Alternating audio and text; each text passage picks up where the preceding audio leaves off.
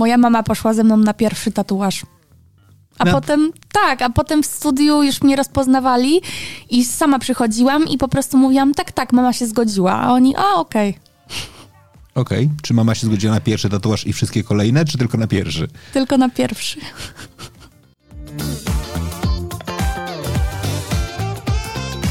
I muszę przyznać, że tak głęboko to poszło, że nawet moim pierwszym chłopakiem był mój nauczyciel od wokalu. A to ciekawa historia.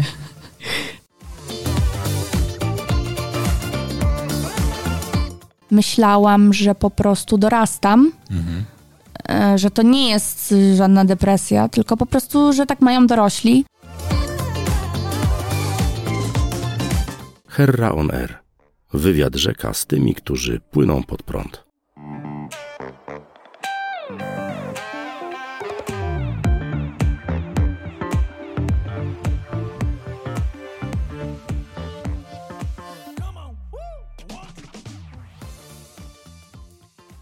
Raoner. Wywiad rzeka z tymi, którzy płyną pod prąd, czyli rozmowy o życiu na własnych zasadach. A no właśnie, jak żyć na własnych zasadach, gdy jest się urodzonym w domu z zasadami, nawet pewnie silnymi, a dodatkowo chce się być sobą, a nosi się nazwisko, które jest pewnego rodzaju brzemieniem, które sprawia, że zawsze cię porównują. Zawsze, zawsze, zawsze, zawsze. Znaczy zawsze będzie to samo pytanie pod tytułem o, jaka podobna do dziadka, albo o, cała i tak dalej, i tak dalej, i tak dalej. No niestety. Tak to jest, jak się rozpoczęło życie i nie jest pierwszą popularną, znaną osobą w rodzie. Ci nowicjusze mają łatwiej. A oprócz tego, jak przejść przez różne etapy tego życia, parać się różnych zawodów i często być na świeczniku. Monika Miller, Monami, dzień dobry. Cześć, hello. Kim ty dzisiaj jesteś najbardziej? Chciałabym, żeby moja definicja była zawsze powiązana z muzyką, natomiast moje główne zajęcie to jest aktorstwo. Z tym się identyfikuję. Jak trafiłeś do aktorstwa? Um, byłam w programie Taniec z Gwiazdami e, i dosłownie jak e, odpadłam z tego programu, następnego dnia tak naprawdę odezwali się do mnie ludzie z agencji, która zajmuje się programem, serialem Gliniarze.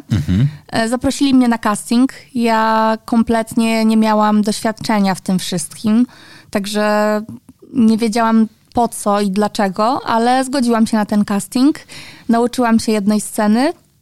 Przyszłam e, zagrać rolę. E, I myślałam, że wyszło mi tak średnio, tak słabo, trochę byłam zjedzona przez stres, ale zadzwonili do mnie i powiedzieli, że jest super, akurat szukają takiej osoby i chcieliby wykreować dla mnie postać. Naprawdę? Ty byłaś pierwsza, w sensie byłaś osobą, do której została zbudowana postać? Tak. A nie wypełniłaś postać, która powstała i do której przez casting szukano osoby? Nie, wykreowano dla mnie postać. Nową. Okej, ta postać jest spójna z tobą? E, tak, bardzo spójna. Tak naprawdę nie muszę grać często, tylko po prostu zachowuję się naturalnie. To mi bardzo pomaga, ale wszyscy są zachwyceni i twierdzą, że właśnie ja wykreowałam tą postać. Kim jest ta postać? To jest e, specjalistka od cyberprzestępstw. E, nazywa się Żaneta Kujawska. E, I głównie siedzę sobie na komendzie w pokoju informatyka. E, Jestem taką postacią, która jest zadziorna, trochę sarkastyczna, ale głównie wesoła, zabawna. Taka milusia. Taka jesteś? Tak, no na co dzień powiedziałabym, że taka jestem. Ale więcej jest tego z tej sympatycznej Moniki, czy tej sarkastycznej? A to zależy dla kogo. Zależy. W pracy często jestem e, pochłonięta no tym, że jestem w pracy, że nie jestem tutaj na spotkaniu ze znajomymi i jestem dosyć poważna, skupiona, cicha, ale jak już e, z kimś się znam, to jestem właśnie taka miła, sympatyczna, uśmiechnięta. To są takie dwie strony mojej osobowości. To jak trafiłaś do tańca z gwiazdami? Odzywali się do mnie przynajmniej cztery razy. E, za każdym razem mówiłam, że nic z tego, bo bałam się po prostu, bo to jest taki program po pierwsze na żywo, po drugie, no to jest wyzwanie nauczyć się tańczyć. I wszyscy dookoła mówili mi, łącznie z rodziną, że nie dam rady. No i słuchałam ich. E, natomiast e, potem wydarzyła się tragedia w mojej rodzinie, która nauczyła mnie tego, że życie jest jedno, że trzeba z niego korzystać i to mnie pchnęło ku właśnie tańcu z gwiazdami. Zgodziłam się i tak to się stało. To była dobra decyzja? Bardzo dobra. Bardzo się cieszę, że się zgodziłam. Bardzo dużo się nauczyłam. Przede wszystkim nauczyłam się E, życia przed kamerami, mhm. Mm, tej naturalności, tego braku stresu. E, to mi naprawdę bardzo pomogło. No i też fajnie, że nauczyłam się trochę tańczyć i poznałam cudowne osoby z produkcji. Czym jest taniec? Myślę, że taniec to jest sztuka wyrażania siebie poprzez e, ruch ciała. Mhm. I często jak ktoś właśnie taki jak ja jest w środku trochę Mm, no, czasem pochłonięty depresją, czasem zestresowany. To widać to w tańcu i miałam z tym problem, dlatego byłam bardzo sztywna momentami i miałam bardzo duże trudności nauczyć się w ogóle tańczyć. Ale te trudności polegały na tym, żeby się nauczyć tańczyć technicznie, czy otworzyć na tyle, żeby pokazać siebie? Otworzyć na tyle, żeby pokazać siebie. Zdecydowanie. Mm, byłam taka zawsze skryta. Ja w ogóle byłam zawsze osobą, która chowała się w tłumie, nie chciała wystawać, nie chciała zwracać na siebie uwagi. W szkole to w ogóle nauczyciele mnie nie kojarzyli, nie pamiętali nawet jak się nazywam, e, bo bałam się po prostu być zauważona. Czego się bałaś? Bałam się tego, że właśnie będzie gadka typu o Miller, z takiego domu pochodzisz, pewnie masz e, złoty kibel i podcierasz się pieniędzmi i jesteś taka i taka. I bałam się po prostu tego bullyingu i tego oceniania mnie. Miałeś dużo hejtu? Oj, miałam bardzo dużo hejtu. Bardzo dużo i zawsze był związany jakoś z moim nazwiskiem. E, były osoby, które no, słyszały po prostu jako dzieci od rodziców e, różnego typu rozmowy na mój temat i na temat mojego dziadka i polityki. I potem znęcali się nade mną w szkole. Ja nie rozumiałam, dlaczego tak jest, teraz dopiero to rozumiem, ale przez to myślałam, że jestem po prostu gorsza, e, słabsza, że zasługuję na ten hejt, bo byłam dzieckiem. No, nie rozumiałam tego. Jak sobie radziłaś? Mm, było mi bardzo ciężko dlatego nawet moi rodzice zdecydowali się, żeby zapisać mnie do psychologa. Mhm. I ten psycholog naprawdę bardzo mi pomógł przejść przez ten trudny okres. Całe moje dzieciństwo to był trudny okres, aż do momentu, na który. To chyba był moment, kiedy poszłam na studia. To się wtedy skończyło. Natomiast nadal byłam taką osobą, która była skryta i nie chciała wystawać z tłumu. Um, ale powiedziałabym, że dzięki psychologowi sobie jakoś tam poradziłam trochę. Zostały pewne rzeczy, nad którymi nadal pracuję, ale jest naprawdę dużo lepiej. Jaką masz relację z dziadkiem? Relację z dziadkiem mam bardzo dobrą. Eee, jesteśmy trochę jak, no wiadomo, wnuczka i dziadek, ale też kumple. Lubimy ze sobą rozmawiać na tak naprawdę wszystkie tematy. Polityka, historia też wchodzi w grę, ale bardzo rzadko. E, tym bardziej, że mój dziadek nie chce przynosić pracy do domu. E, ale bardzo lubię słuchać jego anegdot i historyjek i żartów. E, lubię się z nim dzielić zdjęciami, on mi wysyła memy. Jest to naprawdę bardzo dobra relacja. Mhm. W którym momencie poczułaś, że dziadek jest z ciebie naprawdę dumny?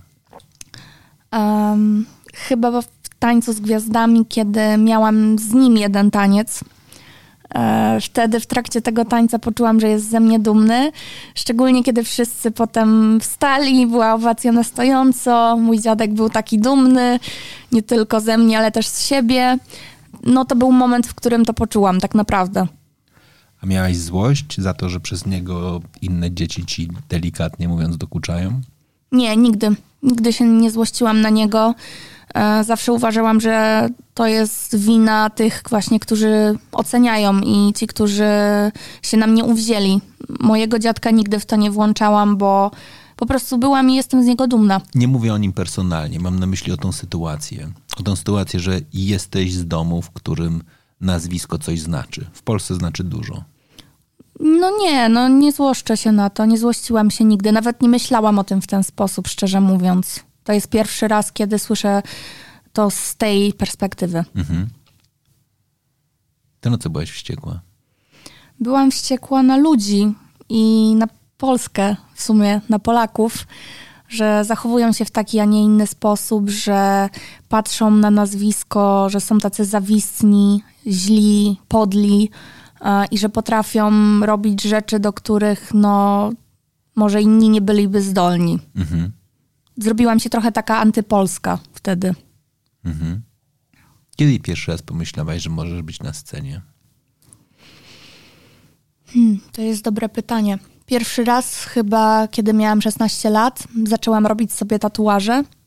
Mając 16 lat zaczęłaś sobie robić tatuaże? Tak.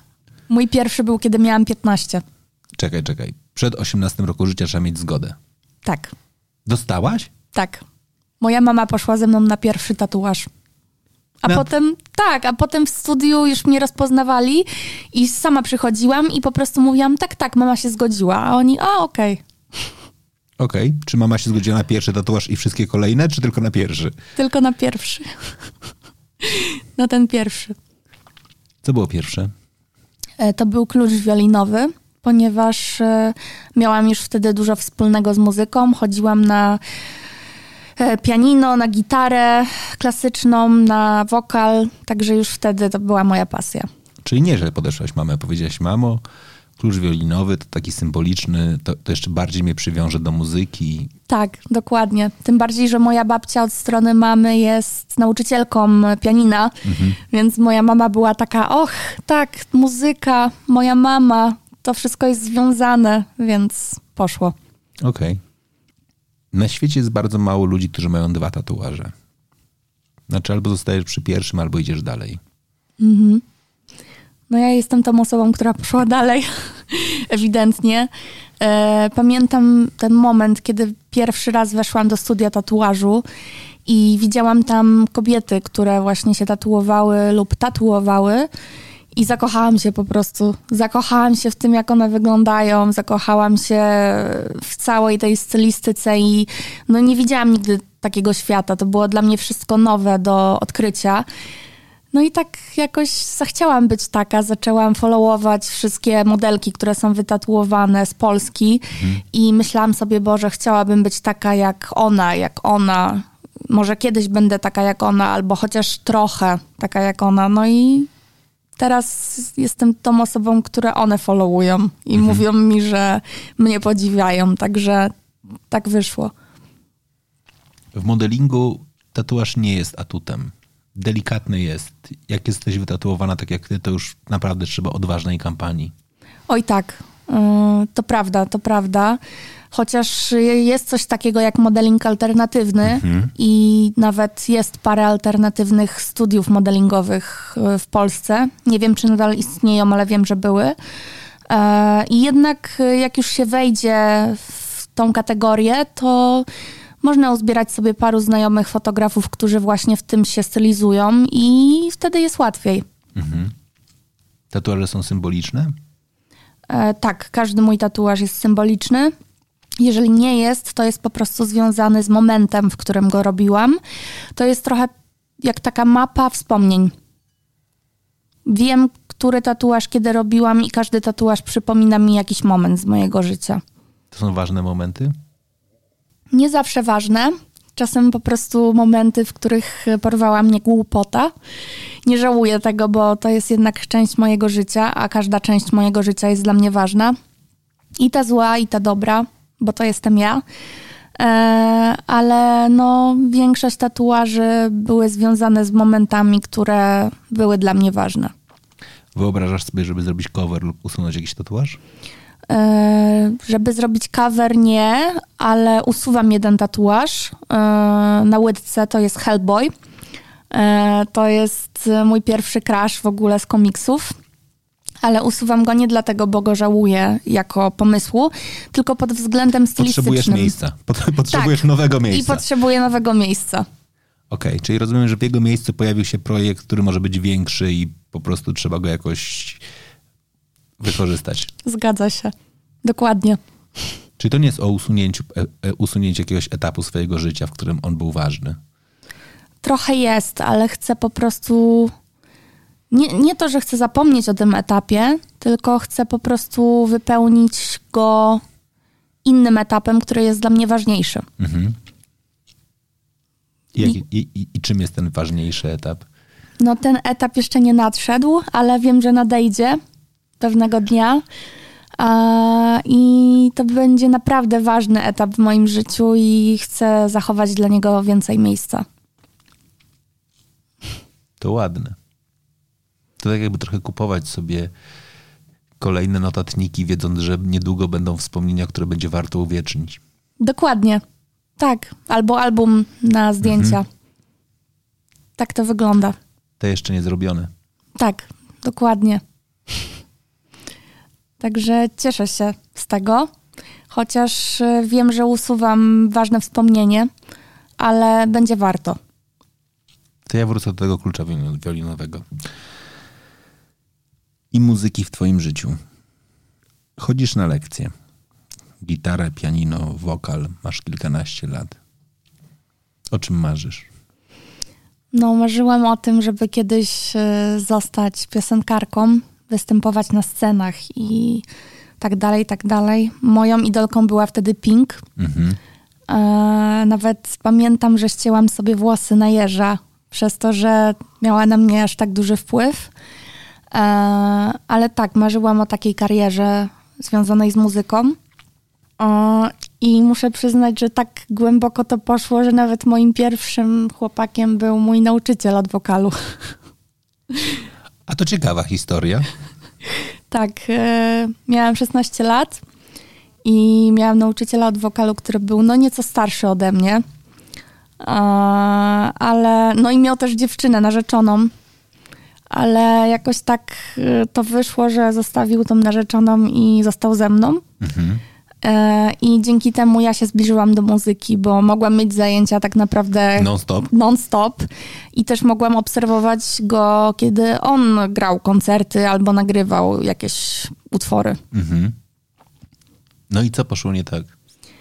E, no poszło nie tak to, że ja po prostu zaczęłam dorastać i zrozumiałam wiele rzeczy, które się wydarzyły i stwierdziłam, że kurde, E, to nie jest osoba dla mnie. Mhm. To nie jest miejsce, w którym powinnam teraz być e, i potrzebuję zmiany.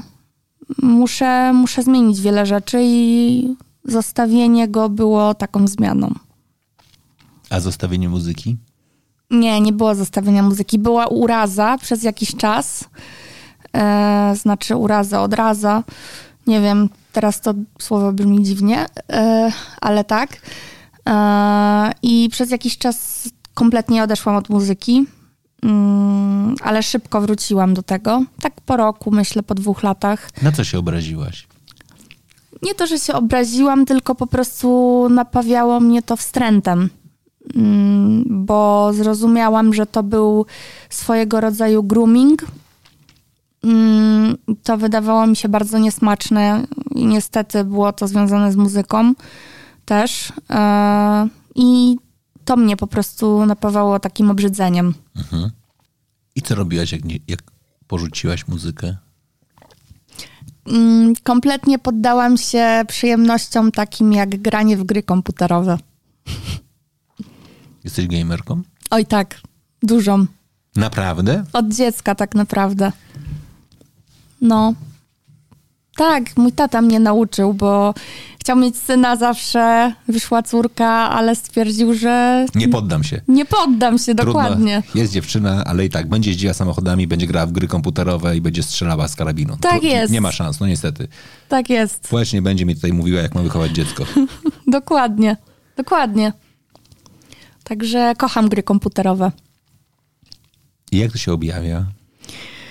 No, objawia się to tym, że jeżeli mam jakąkolwiek wolną chwilę, to wracam przed swój komputer, przed ekran e, i zaczynam sobie grać w jakieś moby. Do RPG nawet się nie dotykam, bo wiem, Okej. że jak zacznę, to, to będzie problem. to nie będę wychodzić z pokoju przez przynajmniej dwa tygodnie, a jednak muszę pracować. Mhm. Także tak to wygląda. Grasz z ziomeczkami w sieci? Tak, gram z ziomeczkami w sieci. Co jest też śmieszne, że gram z osobami, które po prostu zaczęły mnie followować na Instagramie. Stwierdziły, że ej, grasz w Lola? Ja też gram w Lola. Dodaj mnie i wyprowadzę cię na diamentową rangę. A ja mam takie okej, no i dodaję i gramy razem. Także tak to wygląda. Ja wiem, że to strasznie oldschoolowe pytanie, ale myślę, że ono dalej ma znaczenie. Jak ludzie w sieci reagują, jak dowiadują się, kim jesteś? Bardzo dziwnie. E, To jest też powód, dla którego na przykład jak umawiałam się kiedyś na randki, to nigdy nie pokazywałam ani swojego Instagrama, nie mówiłam jak mam na nazwisko, nie mówiłam czym się zajmuję, e, żeby te osoby po prostu podchodziły do mnie jak do normalnego człowieka. E, Ale jeżeli ktoś już wie, e, kim jestem, czym się zajmuję, wie o moim nazwisku, to podchodzi do mnie z pewnym dystansem.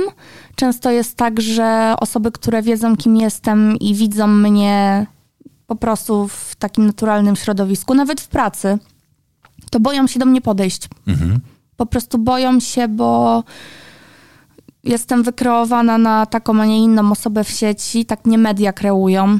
Na taką twardą, e, ostrą dziewczynę, która właśnie nosi e, kolce i ma mocny makijaż i jest może nawet nieprzyjemna. No i przez to osoby, które mnie widzą na co dzień, to trochę się boją tego. Dlaczego media nie po- pokazują tego misiaka w tobie? Wydaje mi się, że po prostu w Polsce nadal myślimy takimi stereotypami i naprawdę bardzo dużo osób dziwi się, kiedy mnie poznaje, a ja jestem właśnie uśmiechnięta, miła, sympatyczna i wszyscy myślą, Boże, w życiu bym sobie nie wyobrażał, że jesteś e, taka i taka. Myślałem, że jesteś e, właśnie zimna i sukowata i, i taka twarda. Także media po prostu też myślą tymi stereotypami i kreują mnie w taki sposób, y, że wydaje mi się po prostu, że tak jak wyglądam, taka jestem. Mhm. To oczywiście wszyscy powinniśmy tutaj wyjaśnić. E, Ja podkreślę, wszystkie osoby, które mają tatuaże, zaczynają dzień od tego, że zjadają jakiegoś niewinnego kota, a później już jest tylko gorzej. No jakby... Jesus. Dlaczego my musimy cały czas z tym żyć? Nowa płyta. Tak. Po co ci ona? Potrzebowałam tego, potrzebuję wyrażać się w ten sposób, w sposób y, właśnie muzyczny. E, Nie jest to może jakiś wielkie, wielki projekt, który potem będzie grany w radiu lub y, pokazywany na scenach, nie, nie wiem, na przykład PGM narodowy. E, ale to jest coś, czego ja po- potrzebuję w taki sposób nawet terapeutyczny, Mhm. e, bo chcę wyrzucić z siebie to, co mam w środku. E, Każdy mój utwór jest związany z tym, co przeszłam, jakie miałam doświadczenia lub to, co przeżywam. Czy to jest depresja, czy szczęście, czy miłość, nieważne. Po to jest mi ta płyta. Naprawdę musisz opowiedzieć muzycznie światu o sobie? Tak, tak. Myślę, że, że potrzebuję tego i naprawdę wiele w to włożyłam pracy. Było bardzo dużo takich momentów, w których trudno było mi przejść, nagrywać i wy, wymyślać, pisać. E, Ale naprawdę jest to dla mnie o tyle ważne, że, że muszę po prostu to robić. To jest coś, co ja czuję całą sobą. Ja, ja celowo o, tym, o to pytam, bo z jednej strony bardzo dużo mówi się o tym, że artyści muszą być autentyczni, a ta autentyczność nie zawsze jest utożsamiana ze szczerością. Tak, że w takim sensie, że dalej można być autentycznym i trzymać bardzo mocno siebie za murem i nie dopuszczać do tego, do, do tego innych, ale można być też autentycznie szczerym i pokazać dobra, to ja w utworach pokażę część siebie. Dlaczego wybierasz tą drugą drogę? Myślę, że po prostu nie chcę. Nie, moim celem nie jest trafienie do mainstreamu. Mhm. E, moim celem nie jest nagrywanie. Znaczy, naj, najlepszym sposobem nie trafienia do mainstreamu jest nagrywanie pod siebie, a nie pod innych. To Dokładnie. Jest, to, to, jest, to jest gwarantowany sukces. Dokładnie. E, no i ja właśnie poszłam tą drogą, bo nie chciałam nagrywać kolejnej piosenki o miłości, e, o, o czym się zazwyczaj nagrywa, o imprezowaniu, o tym, że nie wiem, że zakochałam się w jakimś chłopaku, on mnie rzucił, ja to przeżywam. E, tylko chcę nagrywać o rzeczach, z, którym, z którymi można się utożsamiać e, w taki inny sposób. Takie osoby, które na przykład czują się odrzucone, e, które mają depresję, które mają ze sobą problemy. Ja bardziej chcę trafiać do takich osób niż do osób, które chcą puszczać po prostu muzykę na domówkach. To twoja muzyka gdzie będzie puszczana?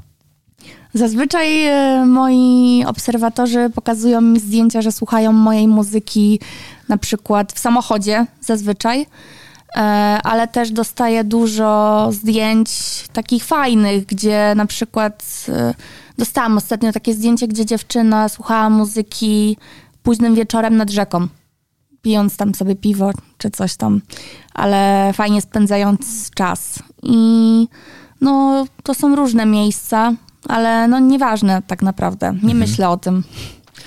Ale to jest ważne, akurat co pokazujesz, bo to pokazuje, że miejsca, o których, w których ci twoi fani i obserwujący przysyłają muzykę, w której ich słuchają, to powoduje, że ta muzyka ma taki wymiar refleksyjny, że to nie jest dokładnie impreza na domówce, gdzie na koniec dnia liczy się atmosfera i muzyka -hmm. jest dodatkiem, tylko muzyka jest po prostu ważną częścią danego momentu. Zarówno samochód, jak i słuchawki nad rzeką to jest dokładnie ten moment. No tak, tak. No to jest y, muzyka, której słucha się samemu mhm. zazwyczaj. E, no bo dla mnie najważniejsze było to, żeby ktoś tego słuchał i myślał sobie, kurde, nie jestem sama, też przechodzę przez to, co, co jest w tej piosence i w jakiś sposób może to pom pomoże, może to pomaga, że człowiek nie czuje się sam, czuje, że są tam osoby, które przeżywają to samo, może nawet w tym samym momencie i dla mnie to jest najważniejsze. Najtrudniejsze twoje przeżycie? Mm, najtrudniejsze moje przeżycie to była śmierć e, mojego ojca. E, nie nagrałam o tym piosenki, bo po prostu to jest taki moment w moim życiu, który, którego nie pamiętam zbyt dobrze. To była taka trochę czarna plama yy, i trochę zbyt ciężki temat w ogóle, żeby nagrać o tym jakikolwiek utwór.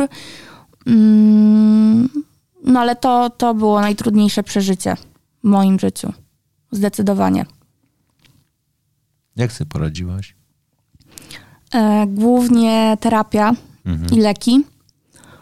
E, I myślę, że wsparcie rodziny, no i też osób z zewnątrz. Dostałam ogromną, ogromną ilość wsparcia od swoich obserwujących e, i osób z zewnątrz, które tam pisały do mnie maile, pisały na Facebooku, na YouTubie nawet, wszędzie tak naprawdę. E, I to mi naprawdę bardzo pomogło. A, jak sobie poradzić jako rodzina? E, zaczęliśmy spędzać ze sobą więcej czasu. Mm, pomimo tego, że moi rodzice byli po rozwodzie, mhm. to ta rodzina się tak zbliżyła do siebie. Mhm. Te granice zostały przetarte e, i wszyscy się tak złączyliśmy w taką jedną całość. E, I zaczęliśmy po prostu bardziej doceniać swoje towarzystwo i to, że jesteśmy w swoim życiu. Tak sobie poradziliśmy. Ładne. No, taka tragedia zbliża do siebie ludzi. Zazwyczaj. Potrafi też bardzo podzielić, ale to jest przepiękne, że wyście poszli tą drogą zbliżenia. No tak, tak. My po prostu żyliśmy wszyscy takim szybkim życiem. Y, mój dziadek pracą, moja mama też pracą, ja tam swoimi właśnie jakimiś zdjęciami, modelingiem, studiami. Wszyscy po prostu żyliśmy oddzielnie tak naprawdę i nie docenialiśmy tych wszystkich momentów, które spędzaliśmy razem. Mm, no i bardzo dużo się zmieniło od tego momentu. Naprawdę, bardzo dużo. Mm, jak sobie przypomnę, jak było kiedyś, to nie wyobrażam sobie, żeby teraz znowu do tego się wróciło. Macie rytuały? Nie, nie mamy rytuałów, chociaż no, nie nazwałabym tego rytuałem, yy, ale no, staramy się raz na tydzień robić jakiegoś grilla, czy jakąś kolację, nawet śniadanie. Zbieramy się razem. E, na każde urodziny w ogóle zbieramy rodzinę, która jest tam gdzieś z Żyrardowa, ze Szczecina, z Brukseli, wszędzie zbieramy się, żeby po prostu celebrować nie tylko czyjeś urodziny, ale też e, to, że jesteśmy rodziną, że jesteśmy razem. Jak wyglądają święta u Was?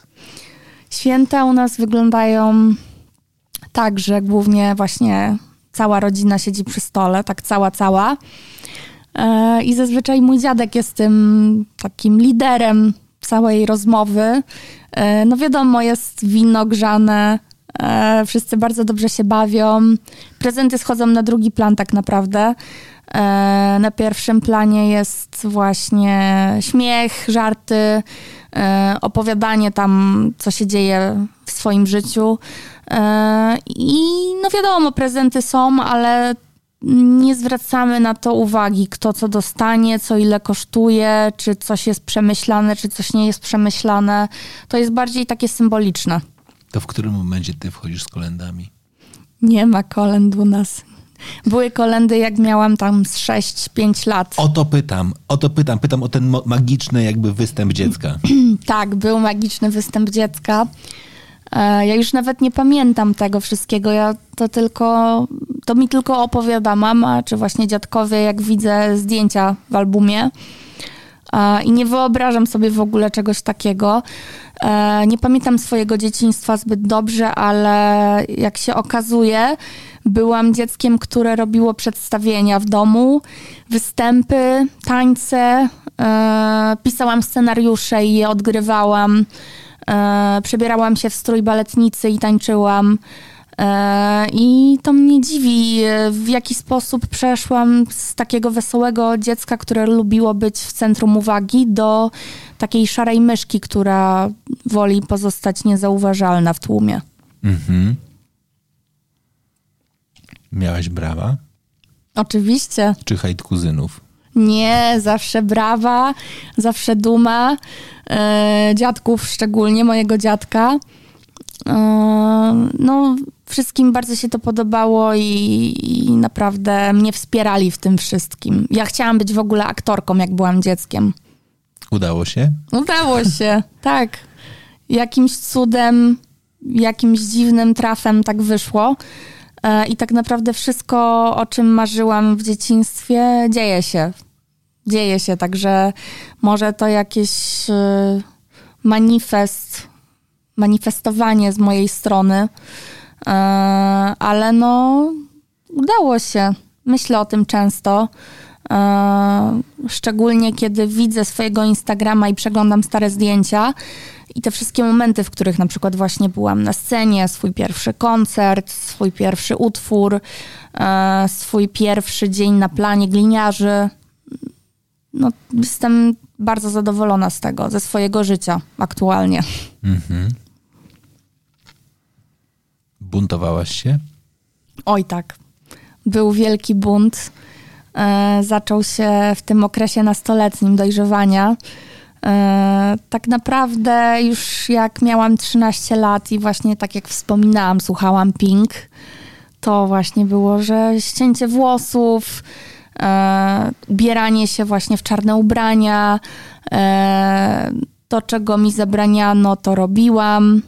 Mm, miałam nawet taki moment, w którym kompletnie się zbuntowałam i przestawałam się uczyć, przestawałam w ogóle zwracać uwagę na oceny, na to, co powie moja rodzina, bo stwierdziłam, że nic nie ma znaczenia. E, był ten okres emo taki i no, nikt nie mógł na mnie oddziaływać. Po prostu byłam taka na zasadzie, że nic się nie liczy tak naprawdę. E, jesteśmy tylko pyłkiem w, całej, w całym wszechświecie i mogę robić co chcę. No i był wielki problem ze mną. Mhm. Tak. No a potem jeszcze zaczęły się tatuaże, zaczął się związek z dużo, dużo starszym e, mężczyzną. E, no moi rodzice, moja cała rodzina nie była przychylna temu zwią związkowi, ale ja byłam zbuntowana, ja mówiłam, że mam wszystkich w dupie, że nic mnie nie obchodzi, że jak chcę być z osobą, która jest 11 lat starsza ode mnie, to będę z taką osobą. I nawet zamieszkałam z tym chłopakiem. Także to był taki okres buntu. 11 lat starsze w wieku 16 lat. Tak. Bo to jest ważne. Tak. No tak, tak było. Jak kolejne związki? Oj, było bardzo trudno. Mm, tym bardziej, że no byłam przyzwyczajona do kogoś, kto ma dużo więcej doświadczenia niż ja. Później zaczęłam się spotykać z osobami, które są w moim wieku lub nawet tam rok młodsze, dwa lata młodsze. I była bardzo cienka nić porozumienia pomiędzy nami. Mhm. E, bardzo mało tematów, na które mogliśmy tak naprawdę rozmawiać. E, głównym takim tematem, który łączył mnie a pierwszego chłopaka, tak naprawdę pierwszy mój związek, który był normalny w miarę, to były gry komputerowe, mhm. ale to był związek, który był bardzo niezdrowy. Miałam wiele niezdrowych związków, ale ten szczególnie się odbił na moim życiu. Oboje mieliśmy depresję i tylko siedzieliśmy, zamawialiśmy tam KFC, McDonalda i graliśmy w gry komputerowe. Non-stop. I skończyła się terapia, skończyło się branie leków, także był to bardzo niezdrowy związek. Ile miałeś lat, jak miałeś pierwszy epizod depresyjny? 13. 13. E, pamiętam, że właśnie wtedy zaczęłam ubierać się na czarno już i myślałam, że po prostu dorastam. Mhm. E, że to nie jest żadna depresja, tylko po prostu, że tak mają dorośli straciłam zainteresowanie, nie wiem, zabawami, zabawkami. E, przestałam mieć wyobraźnię tak naprawdę. E, wszystko, było mi wszystko jedno. E, byłam taka trochę sflaczała. Nie miałam znajomych, przyjaciół, zawsze byłam sama, sama w pokoju, sama w szkolnej ławce, sama na stołówce. No i po prostu pewnego dnia stwierdziłam, że powiem rodzicom, że mam depresję. Mhm. Oni mi nie wierzyli przez mhm. długi czas, ale potem stwierdzili, że rzeczywiście coś jest nie tak. I w tym wieku pierwszy raz poszłam na terapię. Mhm. Powiedziałaś moim zdaniem jedną z najważniejszych rzeczy w ogóle ever, którą usłyszałem o depresji u nastolatków ona jest bardzo trudno diagnozowalna, bo może się pojawić takie wyobrażenie, że na tym polega dorosłość. Dokładnie. Tak, no bo, mocne. No dzieci zawsze się zastanawiają, czemu dorośli mhm. są tacy poważni, mhm. czemu narzekają, czemu są, e, powiedziałabym, nawet smutni. E, no i wiadomo, że tam zabraniają dzieciom wielu rzeczy, zabraniają słodyczy i tak dalej, nie chcą kupować zabawek. E, no i jak tak dzieci obserwują takie zachowania, to myślą sobie, większość sobie myśli, nigdy taki nie będę. Nigdy, mhm. nigdy nie będę narzekać na życie, zawsze będę chciał e, grać w piłkę, mhm. nie wiem, bawić się zabawkami, czy tam nawet kolor, kolorować kolorowanki. E, I to takie życie dorosłe to w ogóle będzie inne ale potem właśnie zaczyna się ten okres, w którym zaczyna się dojrzewanie. I właśnie jak ktoś ma depresję, Mhm. tak jak w moim przypadku było, to zaczyna się zastanawiać, że Jezu, no, no to jest dorosłość, po prostu to jest wchodzenie w ten taki okres i na tym polega życie. I bardzo łatwo to pomylić, te dwie rzeczy, depresja, wchodzenie w dorosłość. Na jakim jesteś etapie leczenia? No już jestem na tym etapie, w którym tak naprawdę opowiadam. Mam terapię raz w tygodniu. Opowiadam po prostu o swoich dniach, o swoich przemyśleniach, o tym, co zauważyłam w sobie. Na przykład nawet w jakimś momencie zauważyłam, że poczułam to albo to. I to jest taka rozmowa na zasadzie e, analityczna.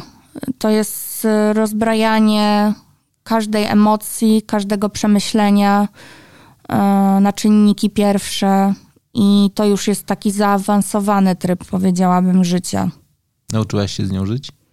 Tak, już nauczyłam się żyć z, nawet nie z depresją, miałam dwubiegunówkę. E, I myślę, że naprawdę, gdybym nie miała terapii, to byłoby bardzo ciężko. Nie wiem, czy w ogóle byłabym jeszcze tutaj. E, Także jestem bardzo wdzięczna i nauczyłam się z tym żyć dzięki temu. Z tym da się żyć. Tak, tak, jak najbardziej. Sting sobie radzi, więc spokojnie. No. Wiele osób sobie radzi, znanych w taki, a nie inny sposób, ale sobie radzi. Wiele, wiele w ogóle znanych osób opowiada o depresji, czy tam właśnie nawet o dwubiegunówce, czy o borderline, czy o schizofrenii. E, dużo zagranicznych gwiazd, bo w Polsce chyba to jest mniej popularne e, i mniej, mniej ludzi zwraca w ogóle uwagę na takie problemy. E, Natomiast ja jestem osobą, która woli szerzyć informacje na ten temat i no, wiele osób mi podziękowało nawet za to, bo czują, że nie są sami i widząc mój przykład, czują tą pozytywną energię i motywację. Nie chcę tu robić z siebie jakiegoś guru w ogóle, radzenia sobie z epizodami depresyjnymi, e, ale no tak jest. Wiele osób mi dziękuję za to, że mówię o tym i że pokazuję swoje życie od takiej prywatnej strony. Nie masz ochoty czasem się schować na Instagramie i pokazywać mniej? Mam. Bardzo często w ogóle zapominam, że jestem na Instagramie. Dzisiaj jest środa, prawda? No, to powinnam była wstawić post, bo zawsze wstawiam poniedziałek, środa, piątek, a dzisiaj o tym kompletnie zapomniałam. Zapominam o Instagramie. E, pewnie po tym podcaście wstawię post, bo jest to mój obowiązek. E, ale no, zazwyczaj mam ochotę się schować na Instagramie. Mm, Nie mam tego odruchu, że coś się dzieje i ja natychmiast wyciągam telefon i to nagrywam. Tylko wolę żyć tą chwilą, wolę przeżywać moment yy, i nie skupiam się na tym, żeby pokazać to koniecznie całemu światu. Mhm. Także nie mam tych odruchów takich influencerskich. Pracuję nad tym. A po co ci one? Oprócz popularności. E, po prostu y, chciałabym, jakby to powiedzieć, chciałabym też y, zostać taką osobą, która jak wstawi jakiś post na zasadzie, jak czuję się samotna na przykład, na zasadzie dzisiaj jest pochmurnie, y, zimno, y, ferie będą za tydzień, co będziecie robić, albo jakie macie plany. I, I chcę po prostu widzieć te wszystkie komentarze, gdzie ludzie piszą, ja będę robić to, ja będę robić tamto. E, u mnie na przykład, e, nie wiem, nawet babcia jest chora, więc ją odwiedzę i, i będę spędzała czas właśnie z rodziną. To, to wszystko jest dla mnie ważne, bo też nie czuję się samotna dzięki temu. Taki kontakt międzyludzki jest dla mnie bardzo ważny bo często czuję się samotna tak naprawdę. Czym jest samotność? Samotność to nie jest, to często jest mylone z byciem samemu. Mhm. to nie jest to samo, absolutnie. Można być otoczonym gronem ludzi, nawet bardzo bliskich, ale czuć się samotnie. E, ja na przykład teraz byłam e, tydzień w Turcji mhm. i pomimo tego, że byłam z moją mamą, pomimo tego, że na Instagramie dużo się działo i pomimo tego, że chłopak do mnie pisał i dzwonił, czułam się samotnie.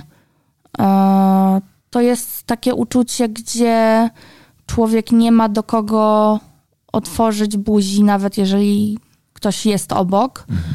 Nie ma tej takiej więzi ze światem zewnętrznym jest takie zamknięcie, taka trochę czarna dziura, coś, co pochłania człowieka od środka. Tak, to jest taka czarna dziura, która pochłania człowieka od środka, tak bym to nazwała. Co mogłoby ją wypełnić? Mm, bardzo duży impuls z zewnątrz. E, nawet, no nie wiem, u mnie zawsze działa to, jak odwiedzam moją mamę i widzę moje psy. Mhm. E, bo ja kocham zwierzęta, kocham swoje pieski i to jest taki bardzo duży impuls, bo na co dzień po prostu ich nie widzę. E, I to jest taka nagle taka, taka łup, taka zmiana, że są psy. E, może to brzmi śmiesznie, albo tak na zasadzie, że co, że co ma samotność związanego z psami, ale to jest jak taki impuls lub bardzo duża ilość komentarzy. Mhm. Bardzo duża ilość wiadomości, komentarzy lub nawet jakieś wydarzenie, e, załóżmy jakieś tam dwie gwiazdy wzięły ślub mhm. i to jest takie wow, oni wzięli ślub, kto by się spodziewał. E, na mnie to działa. Takie impulsy z zewnątrz. Karmisz się pozytywnymi informacjami? Tak, tak to bardzo mi pomaga. E, lubię, lubię widzieć takie rzeczy, lubię mieć ten kontakt właśnie ze światem zewnętrznym. E, I bardzo mnie, ja lubię się cieszyć cudym szczęściem. Bardzo. Jestem osobą, która jest empatyczna.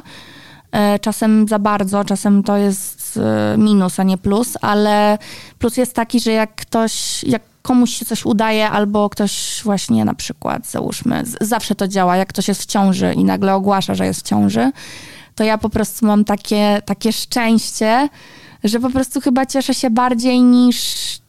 Cieszę się tak samo jak ta osoba, która to ogłasza. To jest. Y, jestem bardzo emocjonalna po prostu. Bardzo to odczuwam. To kiedy duża trasa koncertowa? Niestety trasy koncertowej na pewno w przyszłym czasie nie będzie, bo niestety no mam taką przypadłość, że no jest to problem po prostu z gardłem, mhm. e, ze strunami głosowymi i nie jestem w stanie zaśpiewać więcej niż dwóch piosenek, bo po prostu moje gardło wysiada e, z takiej, a nie innej przyczyny.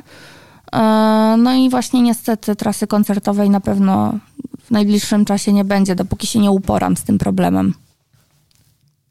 Ale on jest rozwiązywalny. Jeszcze nie, ale mam nadzieję, że kiedyś będzie. Ale to jest. E, czekaj, ale czekaj, czekaj, czekaj, czekaj, czekaj, czekaj, czekaj, czekaj. Bo mam takie przekonanie, że narzucasz sobie jakieś niepotrzebne ograniczenie. Po pierwsze, Świat zna przykłady osób, które zaśpiewały całe koncerty, nie, wyda nie wydając z siebie żadnego dźwięku. Mm. I absolutnie jest to możliwe. Mm -hmm. Znaczy, playback kiedyś został wymyślony. Mm, tak. Playback jest zły tak długo, jak jest nieszczery, czyli że ktoś udaje, że śpiewa. -hmm. Ale zastanawiam się, na ile gdybyś otwarcie o tym powiedziała, hej, ten koncert będzie w dwóch trzecich z playbacku, bo mhm. nie jestem w stanie zaśpiewać, ale dwie finałowe piosenki będą moje. Czy to by myślisz, że zmieniło negatywnie postrzeganie twojego występu? Myślę, że na pewno. Dlaczego? Bo skoro w tym momencie ludzie potrafią sobie wymyślać jakieś rzeczy na mój temat i hejtować to w mocny sposób, to moje nazwisko plus do tego moja muzyka plus do tego to, że będę śpiewać z playbacku, no to będzie bardzo wybuchowa mieszanka. To będzie coś na zasadzie, że o wiadomo, resortowe dziecko, wnuczka Millera, oczywiście, że nie potrafi śpiewać, więc śpiewa z playbacku. To pójdzie w tą stronę. Jesus. Zastanawiam się, że my naprawdę jako ludzie lubimy, się być, lubimy sami siebie okłamywać. Znaczy, że widzimy, że artysta śpiewa z playbacku, ale ponieważ nie powiedział o tym otwarcie, to gramy z nim w tą samą grę. Znaczy, on myśli, że nas oszukał, a my dajemy się oszukiwać. I szczerość może nie popłacać. Jednakże jestem naiwny. Naprawdę, znaczy naprawdę autentycznie byłem gotowy, jak o tym mówiłem głośno, uwierzyć sobie, że gdybyś przyszła i powiedziała, hej, mam taką, a nie inną przypadłość, nagrałam tą płytę na raty, mm-hmm. nie byłam w stanie jej nagrywać, więc kilka piosenek, które tak bardzo lubicie, po prostu będą puszczone, a ja dam z siebie wszystko. Nie po to byłam w tańcu gwiazdami, żeby się nauczyć tańczyć, żeby teraz nie, nie zrobić show na scenie. Mm. I w końcu jesteśmy tutaj dla emocji, a nie dla wykonania. Emocje to naprawdę nie tylko zaśpiewanie piosenki, ale cała wspólnota, którą tworzymy razem, będąc w tym miejscu koncertowym. Tak, zgadzam się, ale w moim przypadku to będzie. Uff, o, no media będą miały naprawdę dużą pożywkę. Uwielbiają takie, takie rzeczy. No dobra, ale skoro już o tym powiedziałaś, resortowe dziecko, opowiedz mi, jak wyglądały wakacje w Juracie? W Juracie? Nie jeździłaś do Juraty? Nie. Dlaczego? Jezus, myślałem, że z dziadkiem to na pewno. Nie, nie, mój dziadek zawsze był zajęty pracą. Eee, zazwyczaj właśnie wyjeżdżałam z mamą gdzieś, z rodzicami i to daleko, raczej do Tajlandii, właśnie, no często do Turcji, do Grecji, takich typowych e, miejsc all inclusive. Kurczę, już myślałem, już myślałem, że w końcu dowiem, jak się bawi dokładnie e, rodzina władzy. No trudno, no, znowu się nie udało. To to jest dobre miejsce, żeby postawić kropkę. Hmm. Dziękuję ci bardzo. Również dziękuję. Dziękuję mi, że za zabranie do świata autentyczności. E, najbardziej jestem ciekaw, co wypełni łydkę po tym, jak usuniesz ten tatuaż, robiąc sobie przestrzeń na to, żeby te ważne wydarzenia, które mają miejsce nastąpić, się pojawiły. To jest w ogóle ciekawe, co powiedziałaś, bo ja mam na przykład jeden rękaw nieskończony, e, który przestał być kończony, bo w tym momencie, kiedy był robiony, po prostu się zadziało wiele rzeczy i nie byłem gotowy go skończyć. E, I bardzo często wracam do takich, do takich momentów pod tytułem: OK, dobra, ja wiem, jakbym chciał go skończyć, ale jak w rozumieniu ogólnego zarysu. Natomiast jak będzie technicznie zrobiony i co dokładnie będzie tam zrobione, jest dokładnie efektem chwili, ale ta chwila jeszcze nie nadeszła, więc cieszę się, że czasami spotykam ludzi, którzy rozumieją, że Tatuaż jest nie tylko formą ekspresji, ale przede wszystkim pamiętnika. Dokładnie. I on zapisuje te momenty, które są w danej chwili niezwykłe. Tak jest. Dziękuję Ci za to. A Wam też dziękuję, że byliście z nami. I pamiętajcie, następnym razem, jak zobaczycie tatuaże i kolczyki, to nie bójcie się, ci ludzie naprawdę nic złego nie robią. Przynajmniej takie są wszystkie moje doświadczenia, a trochę tych osób znam. A zupełnie na poważnie pamiętajcie, to jest ten moment, żeby udostępnić tę audycję dalej, zaprosić swoich znajomych do słuchania i no właśnie, śledźcie Heroner, czyli rozmowy o życiu na własnych zasadach. Dziękuję Ci bardzo. Dziękuję.